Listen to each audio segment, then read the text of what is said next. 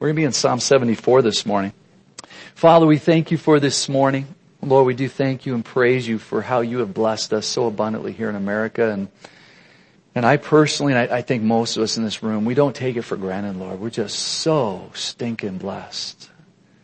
And Father, I just thank you and praise you for that. But Lord, we don't want to just sit on it. We don't want to be complacent, lazy, lackadaisical. We don't want to store up for a rainy day when we might die today. Lord, help us to have that balance in our lives where we do plan for the future, but we don't overplan. We look at the present and we look at how we can maybe impact someone's life for all of eternity today. So Lord, stir our hearts for your glory, not for guilt or condemnation or any of that nonsense, but just for your glory, Father. That we do even as Jesus instructed us to do, to store up treasure in heaven where thieves cannot steal, where moths cannot eat, where rust does not corrupt. For where your heart is, there your treasure will be also. So Lord, get our hearts focused on eternity. Even this morning, as we study your word here in Psalm 74. Lord, we see a nation who got their eyes off of eternity, got their eyes on the temporal satisfactions of this life, and they lost it all. They were taken off the land. And Father, we see our nation in many aspects, our eyes as a nation are not on you, not on your word, not on being like-minded and, and seeking after your way. So Lord, give us wisdom as believers, the remnant of believers in this country, that we would stay focused in these wicked days. Again, for your glory, Father. In Jesus' name, amen. Psalm 74, if you're new or visiting, we're going through the whole book of Psalms, so we're almost halfway there. A contemplation of Asaph. Now, as you hear that name, this is not the same Asaph that we just learned about last week, although he carries the same name. This psalm was most likely written out of the destruction of Jerusalem in 586 BC by Nebuchadnezzar. So it's 400 years after the time frame of David, King David. And at this time in history, Israel as a whole, as a whole country, has been destroyed. The ten northern tribes have been removed off of the land by the Assyrians, and now the two southern tribes have been taken captive to Babylon. You see, it was a very, and for you and me today, we just cannot appreciate this at all. I mean, the Civil War obviously took place on our homeland, but that was a civil war. That was the North and the South. We just cannot appreciate uh, what we have, I think, at times. And here Israel had it all, but they, they lost it all due to idol worship. And this is a warning for us, even in America, and especially the church. Because it was a very dark time in the life of the psalmist. But we'll see, even in the psalm, one that does not end without hope. So Psalm 74, verses 1 through 8. O God, why have you cast us off forever? Why does your anger smoke against the sheep of your pasture? Now again, remember, as, as the, these psalmists, as they write, they are expressing their hearts.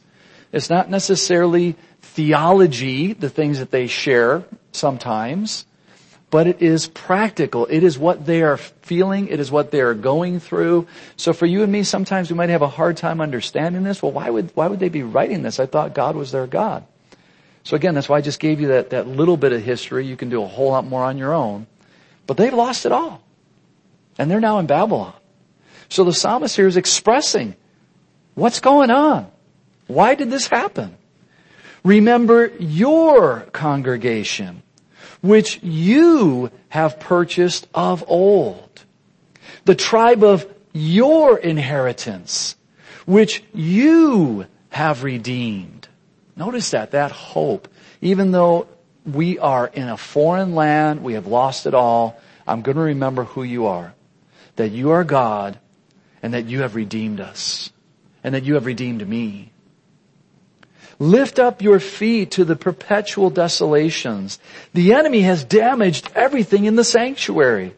Your enemies roar in the midst of your meeting place. They set up their banners for signs. They seem like men who lift up axes among the thick trees. And now they break down his carved work all at once. Again, this is hard for us to imagine, but the temple was beautiful. It was absolutely gorgeous. But then to see invading armies come in and literally tear it apart. Stone by stone and taking and demolishing the beautiful carvings that were a part of the temple. This would leave a lasting impression upon your mind and your heart. With axes and hammers. They have set fire to your sanctuary. They have defiled the dwelling place of your name to the ground. They said in their hearts, let us destroy them altogether. I don't know if you saw the article yesterday, but that peaceful religion of Islam that the Iranians have, one of their top commanders said yesterday, we will see Israel totally removed from the land within 25 years. If you're not in the Word of God, and if you're not in the news and understanding the Word of God, you have no clue of what's going on.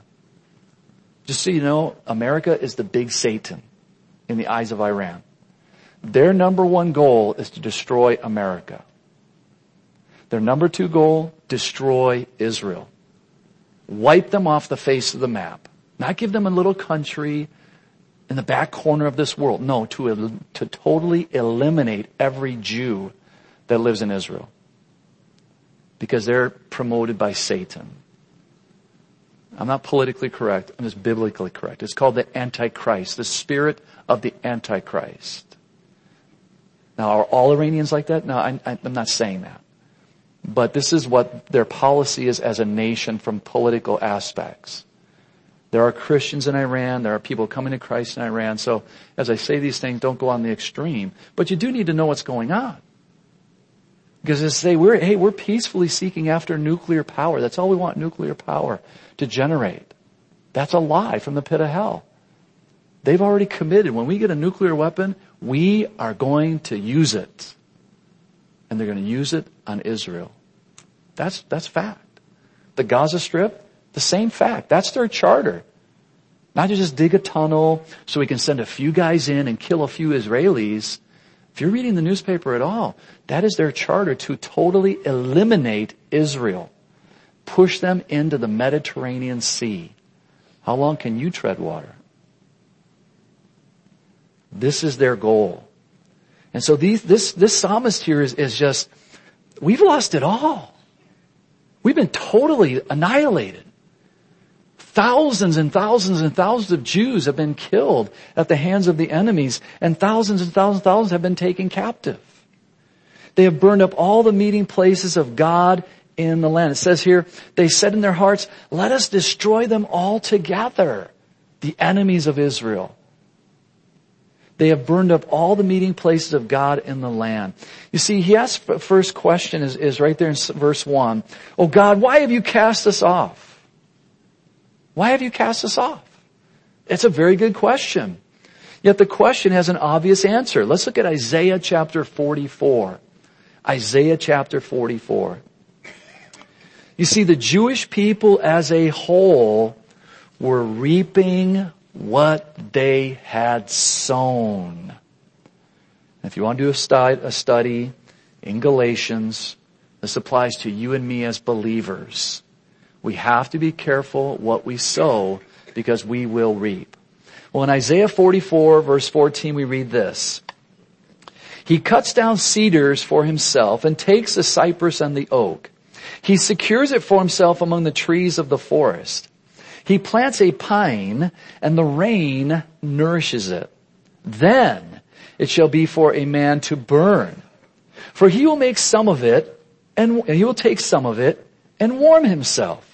Yes, he kindles it and bakes bread. Indeed, he makes a God. Here's the problem. He makes a God and worships it. He makes it a carved image and falls down to it. He burns half of it in the fire With this half he eats meat. He roasts a roast and is satisfied. He even warms himself and says, ah, I am warm. I have seen the fire. And the rest of it he makes into a god. His carved image. He falls down before it and worships it. Prays to it and says, deliver me, for you are my God. They do not know nor understand, the Holy Spirit says through Isaiah. They do not know nor understand. For he has shut their eyes so that they cannot see, and their hearts so that they cannot understand. And no one considers in his heart, nor is there knowledge nor understanding to say, I have burned half of it in the fire. Yes. I have also baked bread on its coals. I have roasted meat and eaten it. And I shall make the rest of it an abomination. Shall I fall down before a block of wood? He feeds on ashes, a deceived heart. Notice that for you and me. You know, we don't have these idols, so to speak, but we can create our own idols. I mean, let's not kid ourselves. Anything that we place above God is an idol. Whether it's our careers, or our children or our 401k, whatever, you fill in the blank. If you have something that is more important to you than God, if you spend more time studying the stock market and you don't have a private devotional time, there's your answer. Let's make it real simple. Well, how do I know if I'm doing that? If you spend more time with your children, consumed with your children, so that you don't have time to read your Bible, there's your idol. There's your idol. What consumes you? Is it God? Is it Jesus? Now, I'm not saying that, that you don't go to work. We all go to work. We have those responsibilities. So don't go to any extreme. Keep it in context. But what consumes you? You know, for a while there when I was working at Motorola, I had stock. And every morning I checked the paper. And that stock went up and up and up and I was just like, yes! But I didn't sell it. Greed. And it split two for one split. And it came all the way down. And I watched it again and it went up and up and up and I go, okay, good, good, good, good, good. I didn't sell it. Greed. It went three for one. I finally said, forget it. I never looked it up ever again.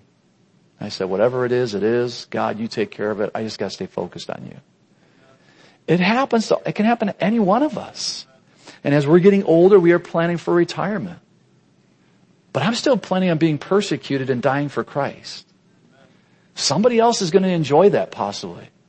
So my focus is still on Christ.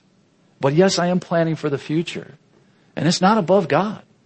If it's there, great. If it's not, God, you're going to provide some other way. If it's a prison ministry, praise the Lord. I'd rather win somebody to heaven than die with, and than die and let others go to hell because I've got all my money to live for the kids? What do they need it for? Let them go to work, get busy, make your own money. Give it to the Lord. Give it to the Lord. Man, they're not going to appreciate it. So no one considers in his heart. So guys, for you and me this morning, it's very important that we evaluate our hearts because we can all be deceived. You see, Isaiah began his ministry around 740 BC. David reigned around 1000 BC. So in 250 years, kind of interesting, he was living in Judea and encouraged repentance to the whole nation of Israel, to all 12 tribes, the northern tribes as well as the southern tribes. The northern tribes didn't heed his call, and they were removed from the land in 721 BC by the Assyrians. Totally wiped out, taken off the land. Well, that'll never happen to America. Yeah, right. Now the southern tribes thought that since they had the temple in their midst, that they would be kept safe from the enemy. We have the temple. We have the temple. Now the northern tribes, as you study the Bible, which you should be reading from Genesis to Revelation, you will see that the northern tribes had bad king, bad king, bad king, bad king, bad king, really bad king. They never had a good king. The northern tribes. Southern tribes, bad king, good king, good king, bad king, bad king, bad king, good king, good. It was on, off, on, off. So they did last a little bit longer because there was repentance that was taking place. But they just thought, well, we've got the temple, so we're a-okay. God lives in that temple. Nobody can touch the temple because God lives there. Let's look at Jeremiah 2, 11 through 13. You see, they were trusting in a building when God was all about a personal relationship. And if you're here this morning and you're trusting in being religious, I just want to let you know if you don't have a personal relationship with Jesus, you're going to hell. God is not interested in your religion. He's interested in a personal relationship. And if you do not have a personal relationship, the Bible clearly states that you have chosen to not accept Jesus as your Savior, then that's your eternal damnation. Don't ever blame God. It's on your own head. And so Jeremiah came on the scene and he began his ministry about 627 BC, so about 100 years after Isaiah. He was living in Judea and he encouraged the remaining two tribes to repent. So in Jeremiah 2.11 we read this, Has a nation changed its gods, which are not gods? Guys, can we ask this of America? Can we be honest and mature enough to ask this of America? Yes, we've changed our gods. It's obvious. Who are we kidding? So there is a remnant that will always be a remnant that will believe in God and will focus on Jesus. And I want to be a part of that remnant. And there are other churches in our community that are part of that remnant. But that 3% that, that Pawnee's talking about in Cambodia, do the numbers in your head. We have, I think, 320 million Americans. Well, I was born in America. I'm a Christian. Uh, no. Do we have 3%? Are there 3% in America that really believe that the Bible is true? That really believe church is important? That really believe Jesus is God and I receive Jesus my Savior? Do we have 3%? Yeah, we got a lot of churches. But that doesn't make them Christian. Do we really have 3%? So for you and me, we, we, we support missionaries, but we've got a huge missionary mission field right in our own backyard. And so we've got to look at this word and go, how is this, how does this impact me? Does this change my life at all? Or, well, you know, I didn't like that study. He stepped on my toes. Put your toes under your chair. Grow up. Grow up. People are dying going to hell. We're not here to play church. We're here to study the Bible and how can this impact our lives? But my people have changed their glory for what does not profit. Now again, guys, you gotta get the picture here. The northern tribes are gone. Totally wiped out. The Assyrians have come in, conquered the land. We've got the temple. We've, we've got our church. I go to church on Sunday morning, so I'm fine. Are you sure? For what does not profit? Be astonished, O heavens, at this. Be, and be horribly afraid. Be very desolate, says the Lord. For my people have committed two evils. Notice this. God says, my people, they've committed two evils. What's the first evil? They have forsaken me. And is the church in America forsaken God? The big church, the big C. Every church that says, yes, we are a part of the big C. Methodist, Baptist, Lutheran. We are a part of the big C. Has the church in America abandoned God? Absolutely. There's no question. Absolutely. Is there a remnant? Yes, there are. But absolutely. For my people have committed two evils. They have forsaken me, the fountain of living waters. You know, people are more panicked about the stock market than they are about their own church. Because most Americans don't even go to church. Church? Who goes to church? I got better things to do on a Sunday morning. I gotta, I gotta mow the lawn. I work six days a week. I gotta get other stuff done. They have forsaken me, the fountain of living waters, and they have hewn themselves cisterns. Now you might not know what a cistern is, but a cistern is a underground holding tank for water which in Israel is very desperately needed. And so when it would rain, they would dig channels throughout their property that would flow into these cisterns, and that cistern would hold enough water for months, if not for the whole year. They needed cisterns. They didn't have wells. They didn't have a city sewer system with a city water department. So they would dig out these cisterns. They've hewed themselves cisterns, but God says, you know what they are? They're broken cisterns. Now if you work for a year creating this cistern, chiseling and digging and digging, and then the rains come and you go, thank you God, I have water. And then you go lift the lid off and you look in and there's no water.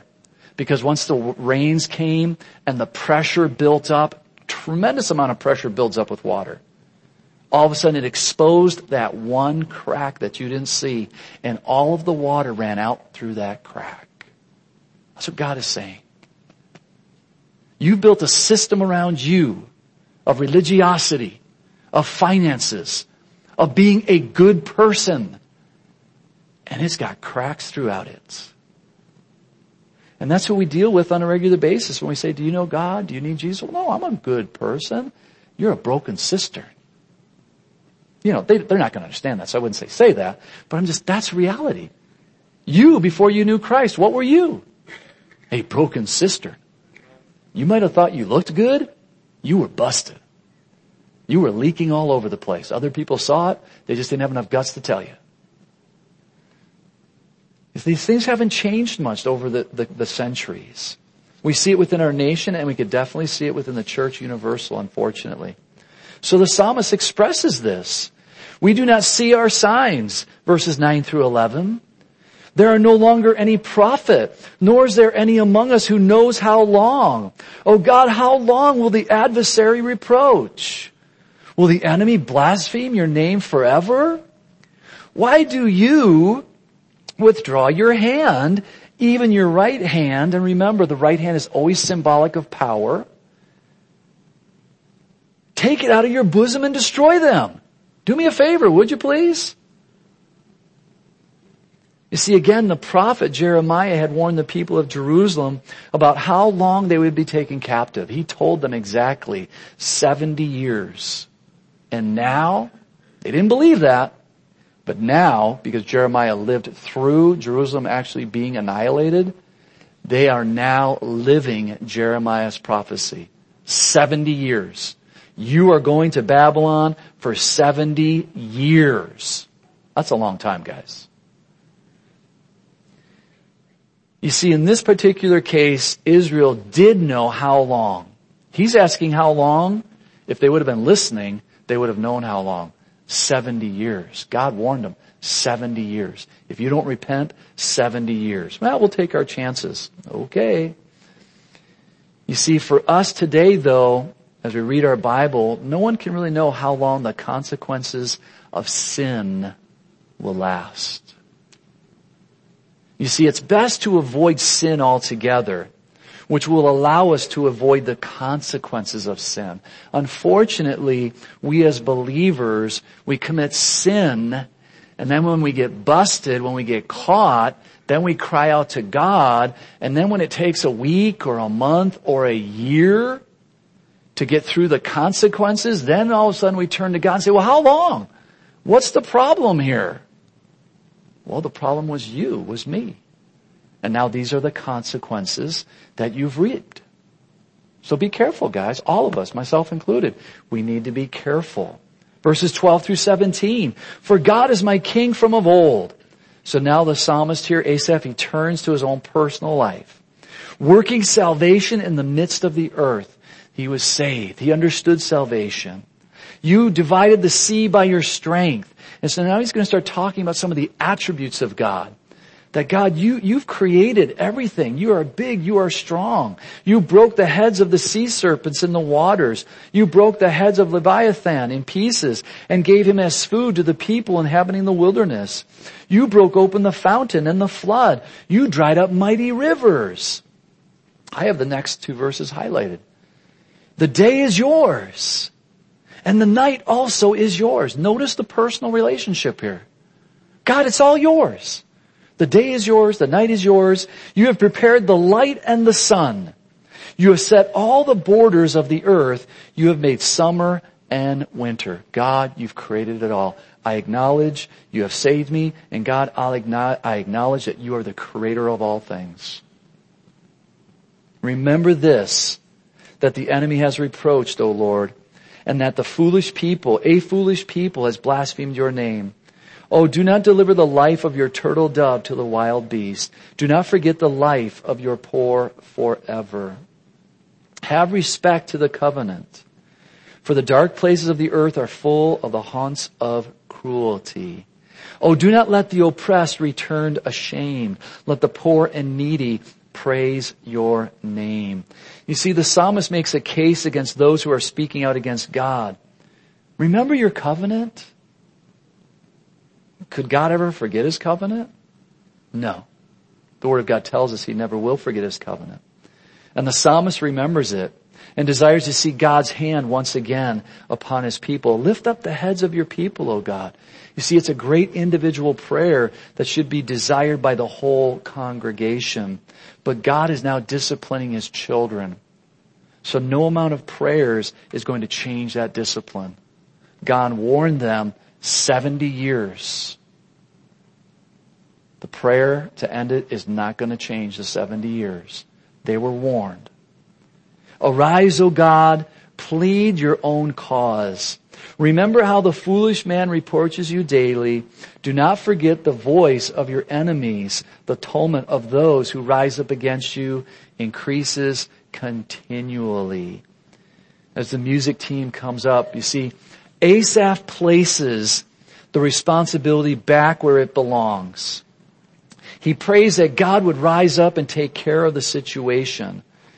And there were those who were speaking out against God, and this obviously displeased Asaph, but as I already mentioned, but it was now God's discipline that was taking place. And no amount of prayers were going to change that fact. So as I mentioned earlier, guys, it's, it's best to avoid sin altogether. Now I know we sin. Everyone in this room has sinned this past week. Don't kid yourself. Myself included. So it's best to avoid sin, but when sin happens, then it's best to repent. Very quickly. Right then and there. And say, God, I am so sorry. Fill me with your Holy Spirit that I might avoid this sin in the future. Because if not, the consequences will not be avoidable. The Bible clearly says God chastens those whom he loves. And so for you and I guys, we need to look at this, this Psalm here, Psalm 74 and realize these people reaped what they sowed. Has God changed? Nope. Is America going to reap what we sow? Yes.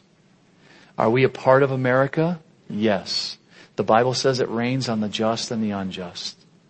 The best thing that we can do is continue to be right with God so that He will use us when it comes down. Because when it does come down, people are going to be looking for an answer. And who's going to have the answer? Our government? wake up. You and I, we're going to have the answer. Father, we thank you and praise you that the answer is your word. And Lord, you do discipline those whom you love. And it is a bummer that it rains on the just and the unjust, but your Bible says that. And so here we are. We live in the midst of a perverse and crooked generation. And you may pull us out. We pray that the rapture comes. But Lord, we may have to go through some trials and tribulations, some persecutions. We may see a recession or a depression. And who knows if we might not see war even in our land. We've been spared for so many years. But Father, as a country, we've forsaken you.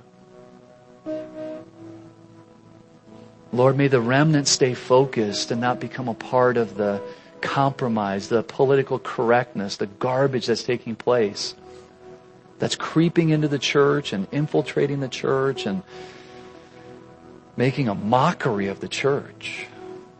Lord, help us to take a stand and to remain steadfast until you do call us home, either individually or corporately. We trust your word. We know that if we repent and if we turn to you, that you will fill us with your Holy Spirit, that you will take care of us, that you will use us for your Father's name. So we thank you for that, Father. Fill us afresh with your Holy Spirit even right now. for your glory. In Jesus' precious name. Amen.